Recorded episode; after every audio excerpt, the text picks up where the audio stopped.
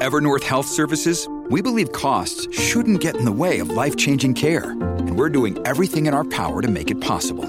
Behavioral health solutions that also keep your projections at their best? It's possible. Pharmacy benefits that benefit your bottom line? It's possible. Complex specialty care that cares about your ROI? It's possible. Because we're already doing it. All while saving businesses billions. That's Wonder made possible. Learn more at evernorth.com/wonder. Hey, no name calling here. Just differing opinions going head to head. With Counterpoint. Here's Alex Pearson on Global News Radio. 820 here on this Thursday. Great to have you. We've got Counterpoint up now. Thank you to our friends, which will uh, bring the first half to you. Pizzaville, 416 736 3636 or pizzaville.ca. They will take care of you. Got a busy one tonight, and in being smart is Liana Kerzner, YouTuber, also well known video game and tech advocate. Good to have you. Thank you. And we also have Anthony Furey, Sun Post media columnist, as well as national comment editor. Hello there, sir. Hello, hello. Appreciate it. Insulin is a big headline, and it's going to be a bigger headline, I think, as this goes, namely because Americans uh, who can't afford it to buy in their own country and a government that refuses to fight big pharma has decided, yeah, we'll go to Canada. We'll just take their stuff.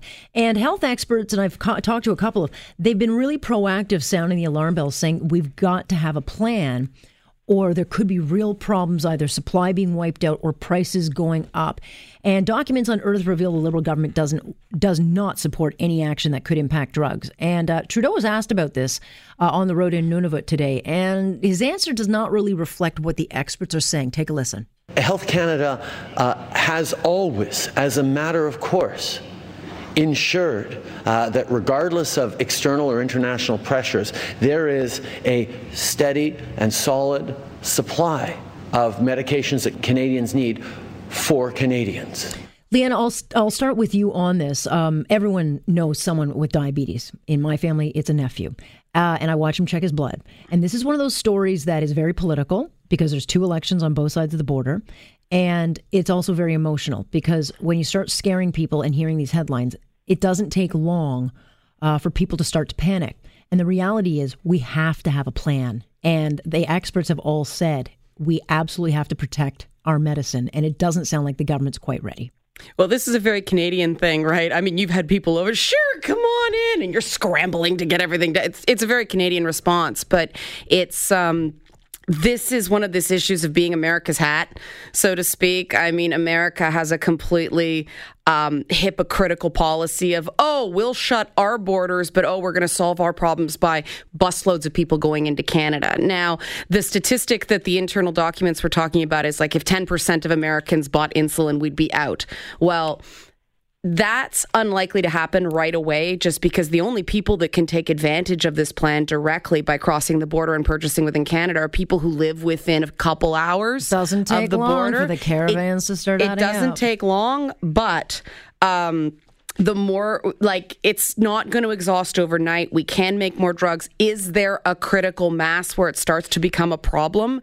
Yes. I think that Trudeau has to be consistent on this, or otherwise he's going to get called BS on. Well, you know, you rec- you you um, you welcome refugees for every other reason, but essentially the medical refugees coming up from you know, the US, Yeah. bringing money into Canada. There is an upside as long as the manufacturers of these generics can keep up. Well, that's the problem. The Yeah. billion, but the problem is, Anthony, we don't want to find out if they can't keep up. I mean, Amer- you know, this is the one time Donald Trump is not buy American.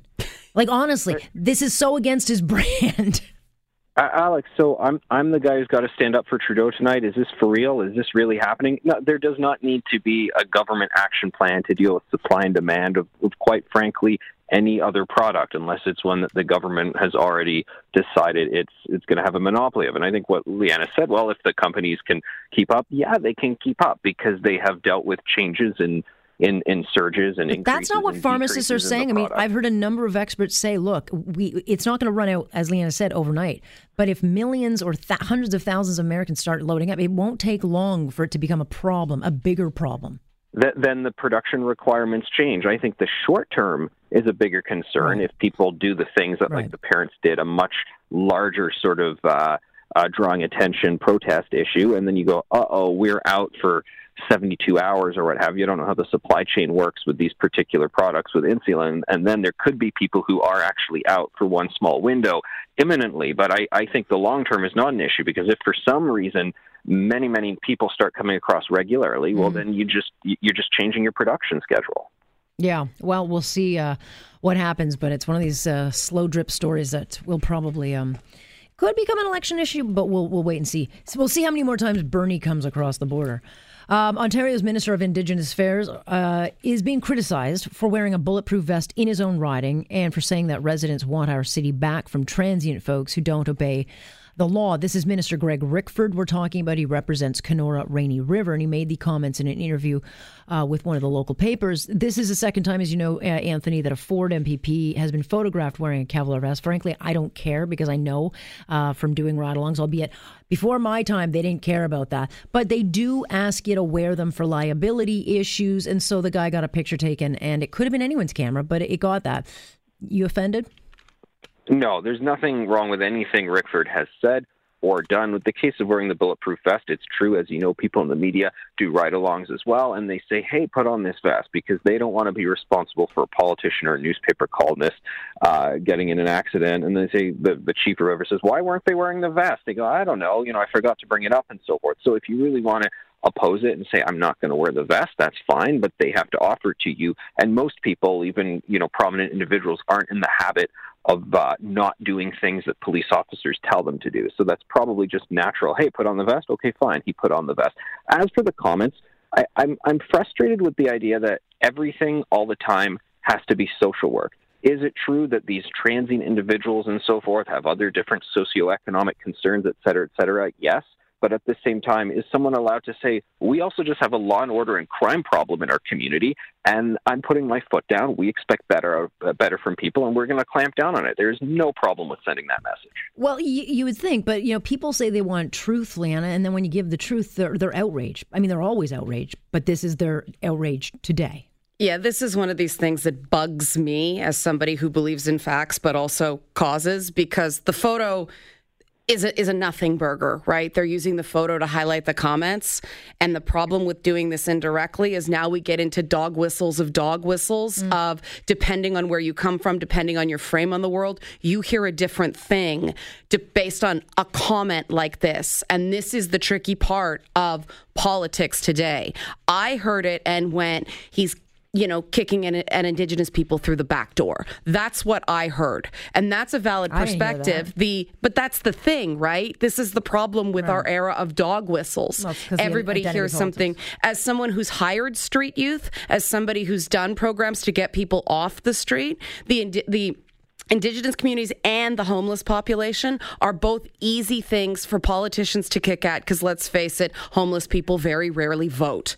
And that's the cynical angle of this. There's a huge overlap between Indigenous populations and the homeless. The homeless populations are unlikely to vote, so it's a safe person to kick, and no human being in our society should not count. And that's well, my concern with this sort of thing. right, but I, if I that. Not at all, though, think, uh, Alex, yeah. I don't think at all saying we have a law and order law and order problem, and we don't want it to continue. Let's deal with it. That is if he like said in the na- he didn't even say native. That's the thing. I'm like, okay, but everyone's assuming it's just one particular group of people. But that's why I'm saying it's a dog whistle but of a dog assuming. whistle. You know yeah, what they say, but yeah, yeah. assume. You yeah. can ask of but you and me. This is the problem with our politics now. I mean, a, a, a white upper class person hears law and order, like, yeah, a, uh, a black person living where I grew up in the Jane Finch neighborhood goes here we go. I'm going to start getting carted at convenience stores. And that was my experience growing up with my friends and everything like that. And those perspectives are all valid. And that's why politicians have to cut out the dog whistles. Or just stop talking. You guys have to stop talking, period, because uh,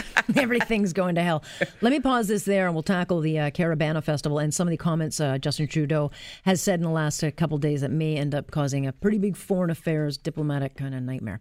We will tackle that on round two of Counterpoint, brought to you by our friends over at Pizzaville, 4167 3636. Or you can call, go online. I was going to go online, pizzaville.ca. I had a brain fart. It happens a lot at this age. We will continue here after this on Point on Global News Radio. Hey, no name calling here. Just differing opinions going head to head. With Counterpoint. Counterpoint. Alex Pearson on Global News Radio. It is 8:34 here, and we got our counterpointers in. This is round two, brought to you by our friends at Pizzaville, 416-73636, or head online to pizzaville.ca. We've got Liana Kerzner and Anthony Furey in with us tonight.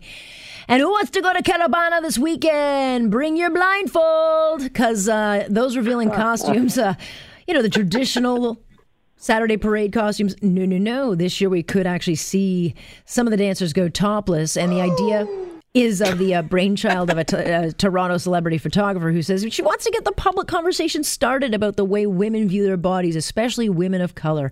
I'll start with you on Anthony, this Anthony, because I know Leanne is very excited about this one. Um, You start with the guy. I'm starting with the guy because I'm I'm thinking that maybe the conversation they want to have won't be had. yeah, well, you know, I'm I'm I'm totally okay with it. I'm totally. Uh, I bet you are. I bet all of you guys are. well, Sorry, that's not the conversation they want us to have.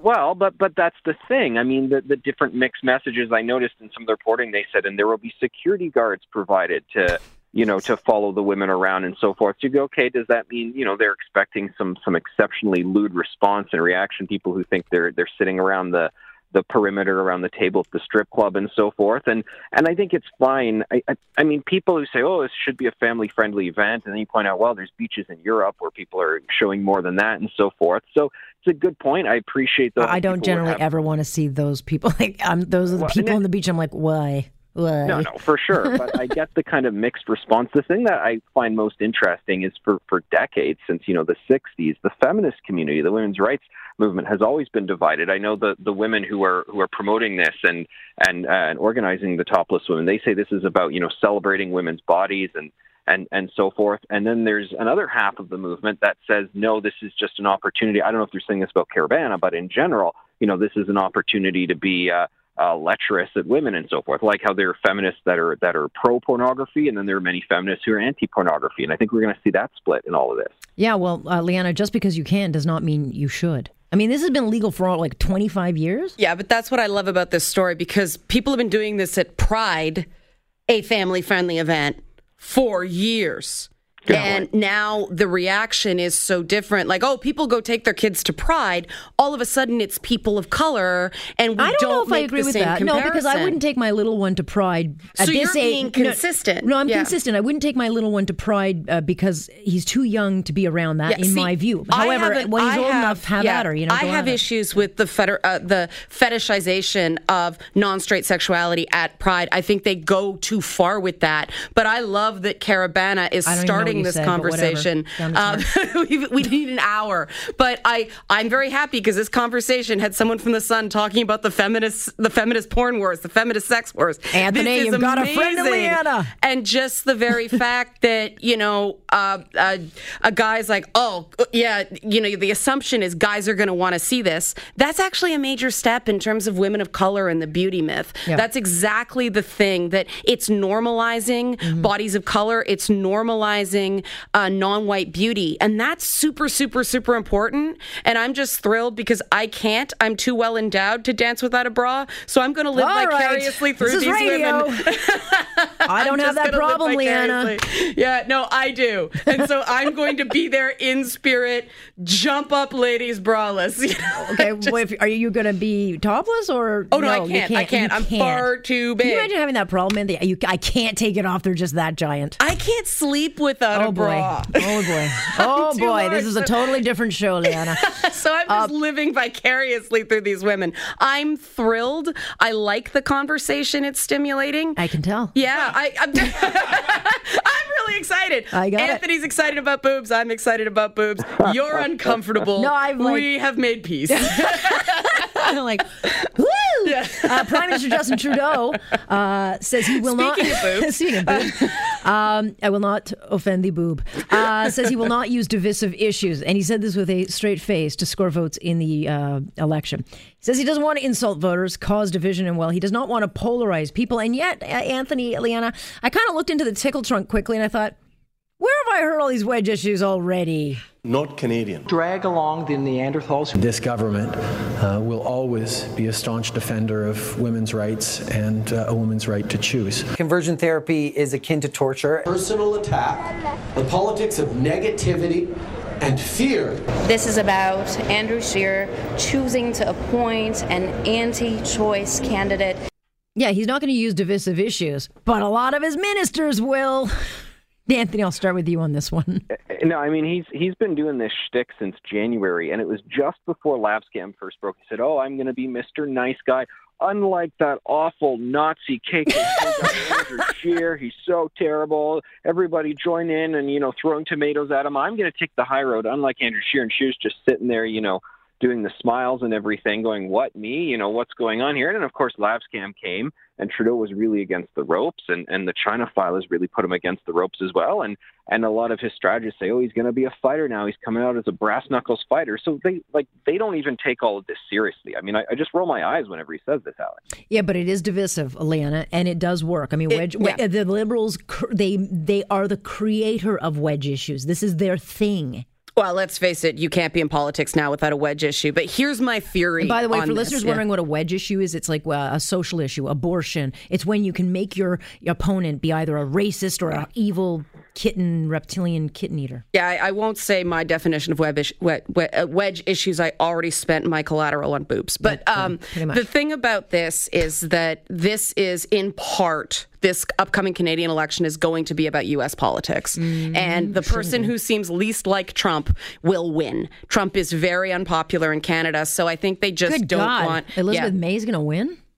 Well, I don't know. Uh, she's had no. her Trumpian moments, but she's had many. They just don't want Justin because that's how we're going to talk about him, right? Justin, mm-hmm. first name basis. Mm-hmm. They're, they don't want him having those sound bites. They want him to be above the fray, similar to the way Obama's campaigns were run down there. So they don't want the sound bites. You're right. They're to have the the the pundits and the you know the um the surrogates out there just ripping each other apart. It won't come from him. It may work with those, you know, low information voters who just want to vote for somebody who seems nice. And all their friends are uh, voting for them. Uh, just quickly, uh, I've really got very little time for this, uh, Anthony, but uh, India not very happy. They uh, got that excerpt of John Ivison, the book that he has coming out, which is uh, The Education of a Politician. And in the book, Gerald Butts uh, basically blamed India again for screwing us when it came to uh, embarrassing Justin Trudeau. So this is, in fact, being covered by the India meeting media, which, according to them, said Indian officials are not commenting on the matter because it's so politically charged. And the Canadian government has yet to respond to questions from, you know, anyone on this uh, incendiary remark from Butts. India is watching. This does not bode well. Uh, not good at all. So there's the micro and the macro. The micro is that the arrogance of Gerald Butts to do this uh, about a sitting government, India, coming from a sitting government, the Trudeau government, because he can still be seen as a representative of the government, even for that brief period where he was a private citizen. So it, it's just shocking arrogance, and and uh, I, I, don't even want to say strategic error because he knew exactly what he was doing. I, I, I chalk up to arrogance. The macro in all of this is we're trying to do everything we can to appease China. Uh, we don't hit back. Oh, what can we do to get back in China's books to get a trade deal, all according to their terms? The size of China, 1.3 billion people. India, 1.3 billion people. Shuvaloy Majumdar has been a, a, big promoter of the idea that Canada should champion getting India into the G8 because they're very much a country like us in many respects in terms of their values and, and sort of their, their middle class values to, you know, family society and all of that. I mean, we're kind of natural allies here. I don't understand why we're not getting closer to India and, and pushing well, away that's from too late. Look, the authoritarian regime in China. Yeah, look, it's it's been ten months. Uh, India has not even gotten a phone call, Liana, and not just once, but twice. They have now been blamed for a diplomatic, uh, um, you know, gong show. That, by the way. They didn't invite him to their country. He invited himself with his family for photo ops, and now they're being blamed for his idiocy. Well, the irony of, of Gerald Butts' comment, I mean, the Trudeau government has got to find an ashtray for Gerald Butts. Like, just butt that out. Like, done. Like, just no. Feel free to steal that from now on, by the way, because, like, no, butt out. Um, he said, Boobs out, butt out. That's the theme of tonight's show. I'm on. Thank you. I've been here all week. Try the veal. Um, but Butts and they, boobs. Butts, Butts is a boob. In summer, folks Oh, were boy. poor punchy. But um, you know, he said we walked into a buzzsaw. With with Modi and yeah, Modi. Speaking of wedge issues, what he's not going to comment on a sensitive issue. That is not Modi's track record. The reason we got to butt out is because Butts walked into a buzz buzzsaw again yeah. with that comment. He's this is why yeah, this is why he should be nowhere near. John Ivison did his job. He's a good reporter. He's going to sell a lot of books based on this. Just butt out, liberals, butt out. On that note, I thank you very much for uh, amusing us tonight on the Counterpoint. Thank you very much. That is uh, Liana Kerzner, who, uh, if you want to follow, what's your Twitter? Red Liana K. She might have pictures up on Saturday. And uh, Anthony Furey, I appreciate it very much joining me tonight here on Point. I'm Alex Pearson. This is Global News Radio. You're listening to On Point with Alex Pearson on Global News Radio.